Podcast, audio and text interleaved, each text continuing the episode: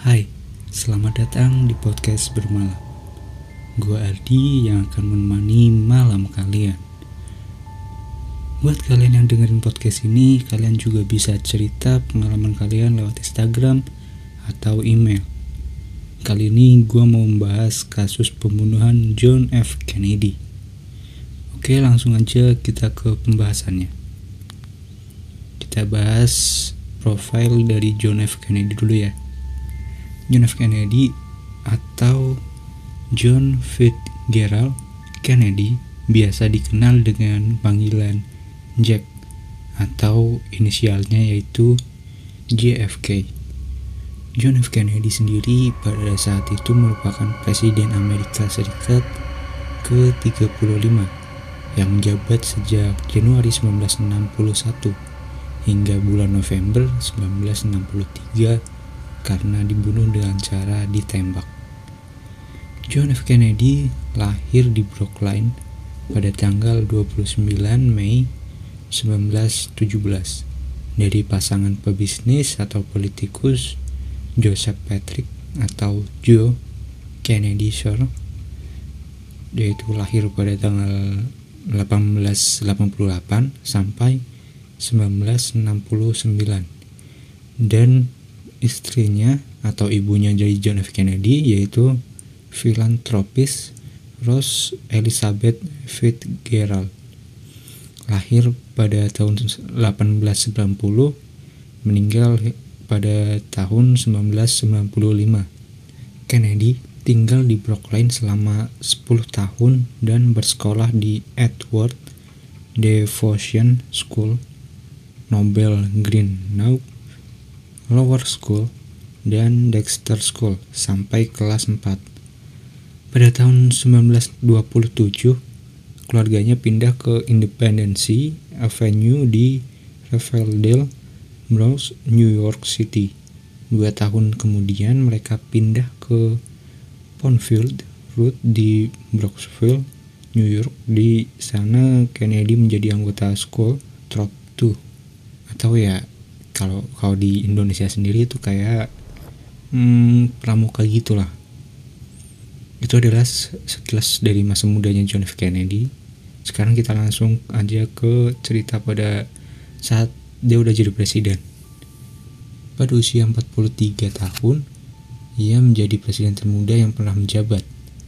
Presiden termuda kedua setelah Theodore Roosevelt dan presiden pertama yang lahir pada abad ke-20. Sampai sekarang Kennedy seorang Katolik adalah salah satu uh, satu-satunya presiden non-Protestan dan satu-satunya presiden pemenang hadiah Pulitzer Peristiwa yang terjadi pada masa pemerintahannya adalah invasi Teluk Babi, krisis rudal Kuba, perlombaan antariksa dengan proyek Apollo yang berpuncak pada pendaratan di bulan. Pembangunan tembok Berlin, gerakan hak-hak sipil Afrika Amerika, dan tahap-tahap awal Perang Vietnam. Waktu itu Kennedy menambah jumlah penasihat militer pasukan operasi khusus dan helikopter untuk menghambat penyebaran komunisme di Asia Tenggara. Pemerintahan Kennedy mengadopsi kebijakan strategik Hamlet program yang diterapkan oleh pemerintah Vietnam Selatan.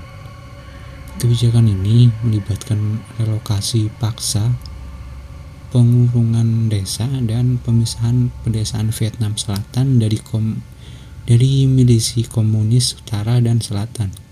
Kennedy dibunuh tanggal 22 November 1963 di Dallas, Texas.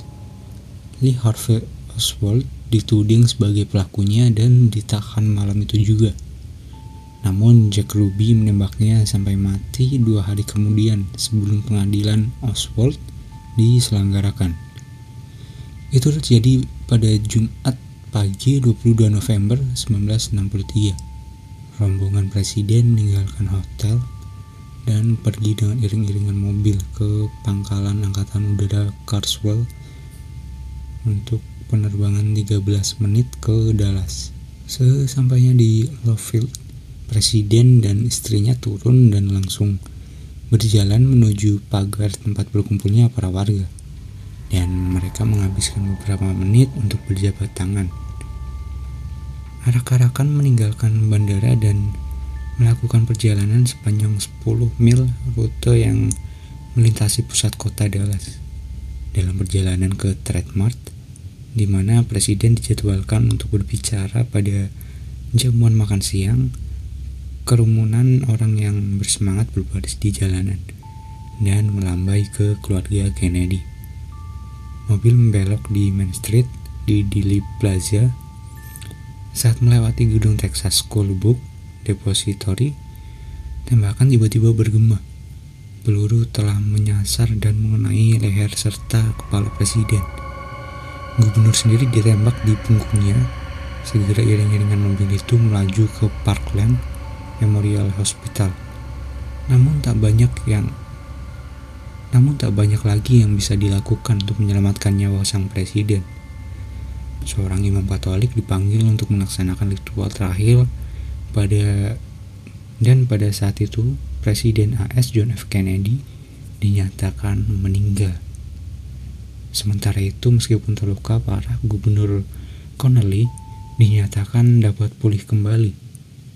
Jenazah presiden lantas dibawa ke Lovefield dan dibawa dengan Air Force One.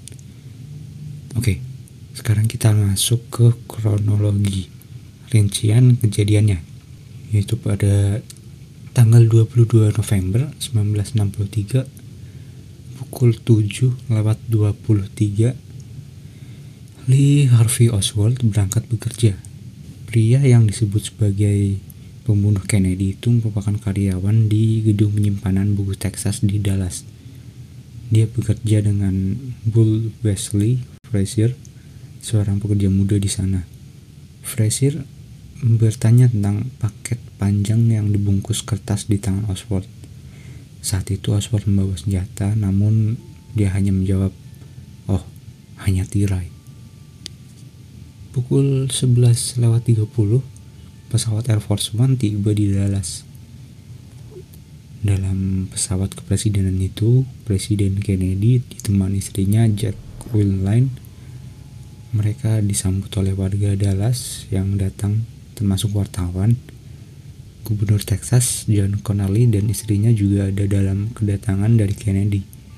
Sementara itu, Wakil Presiden Lyndon Johnson dan istrinya tiba di sebuah pesawat secara terpisah. Ini merupakan kampanye untuk pemilu 1964 yang akan datang. Meskipun tidak secara resmi diterapkan demikian. Pukul 11 lewat 45, Presiden Kennedy bersama Gubernur Texas menaiki mobil limosin bak terbuka atau cabriolet.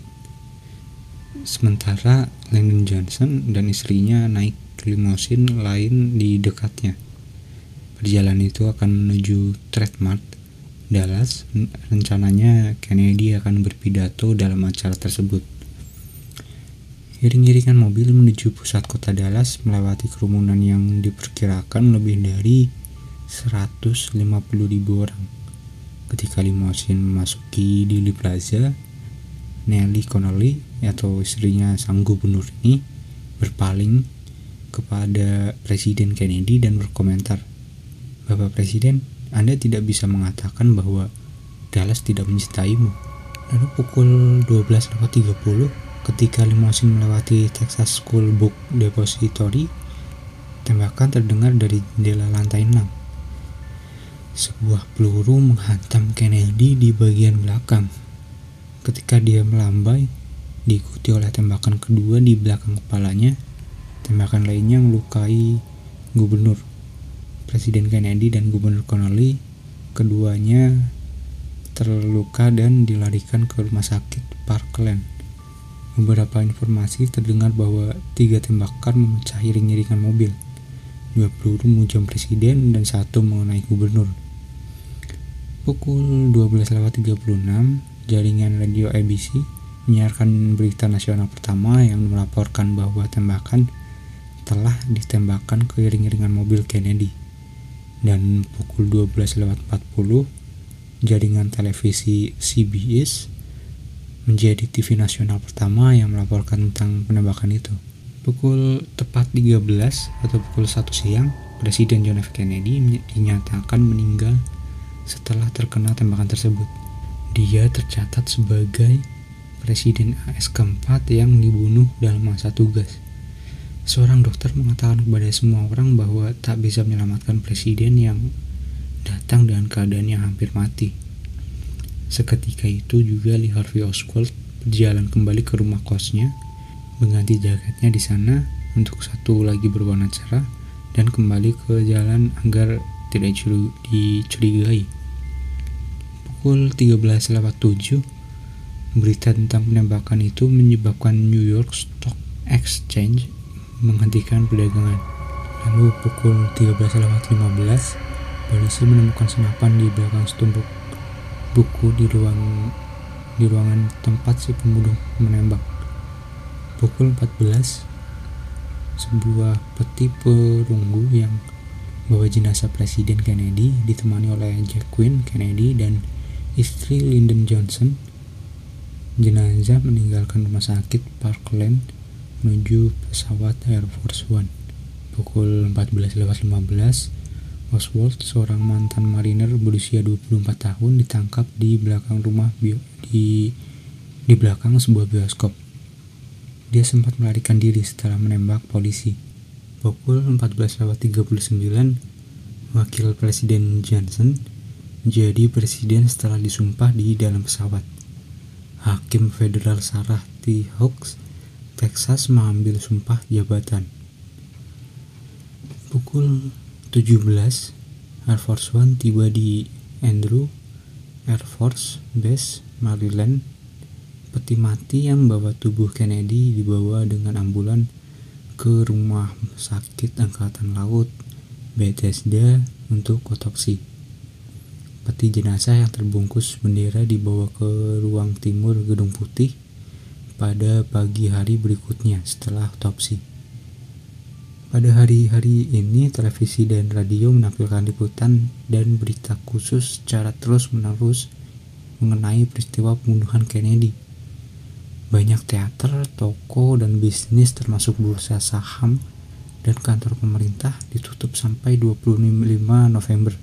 Tanggal 23 November 1963, Oswald diseret oleh pihak berwenang atas pembunuhan Presiden Kennedy. Selain itu, Presiden Johnson mendeklarasikan 25 November sebagai Hari Berkabung Nasional. Lalu, tanggal 24 November 1963, ketika Oswald dipindahkan dari penjara kota Dallas ke penjara negara, pemilik klub malam bernama Jack Ruby menembaknya dan dia meninggal dalam sebuah laporan, penembakan yang dilakukan Ruby tak sengaja dan ditampilkan langsung dalam stasiun televisi. Akhirnya Ruby ditangkap pihak berwenang. Tanggal 25 November 1963, Kennedy dimakamkan di Arlington National Cemetery dengan kehormatan militer lengkap dan perwakilan dari lebih dari 90 negara yang hadir dalam prosesi itu. 26 November 1963, Ruby didakwa menembak Oswald yang merupakan pelaku kasus penembakan Kennedy. Hal ini menimbulkan polemik dari pelaku utama sudah dihabisi. Ditambah lagi sebelum menunggu sidang, Ruby meninggal karena kanker pada 1963. Lalu pada tanggal 29 November 1963, Presiden Johnson membentuk Komisi Warren yang bertujuan untuk menyelidiki kasus pembunuhan ini. Tanggal 24 September 1964, ini artinya satu tahun kemudian, Komisi Warren memberikan kesimpulan bahwa tembakan yang menewaskan Presiden Kennedy dan melukai Gubernur Connolly adalah perbuatan dari Lee Harvey Oswald. Lalu selang beberapa lama, uh, beberapa tahun kemudian lah, hingga pada tanggal 26 November tahun 2017, pemerintah AS merilis lebih dari 2.800 rekaman yang berkaitan dengan pembunuhan Kennedy.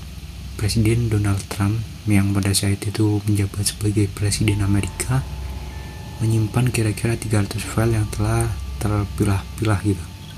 Dirinya menyimpan file ini karena kekhawatiran terhadap keamanan nasional AS, penegakan hukum dan hubungan luar negeri. Dalam sebuah demo, Trump meminta beberapa redaksi untuk meninjau ulang alasan mereka menyimpan catatan rahasia dalam 180 hari.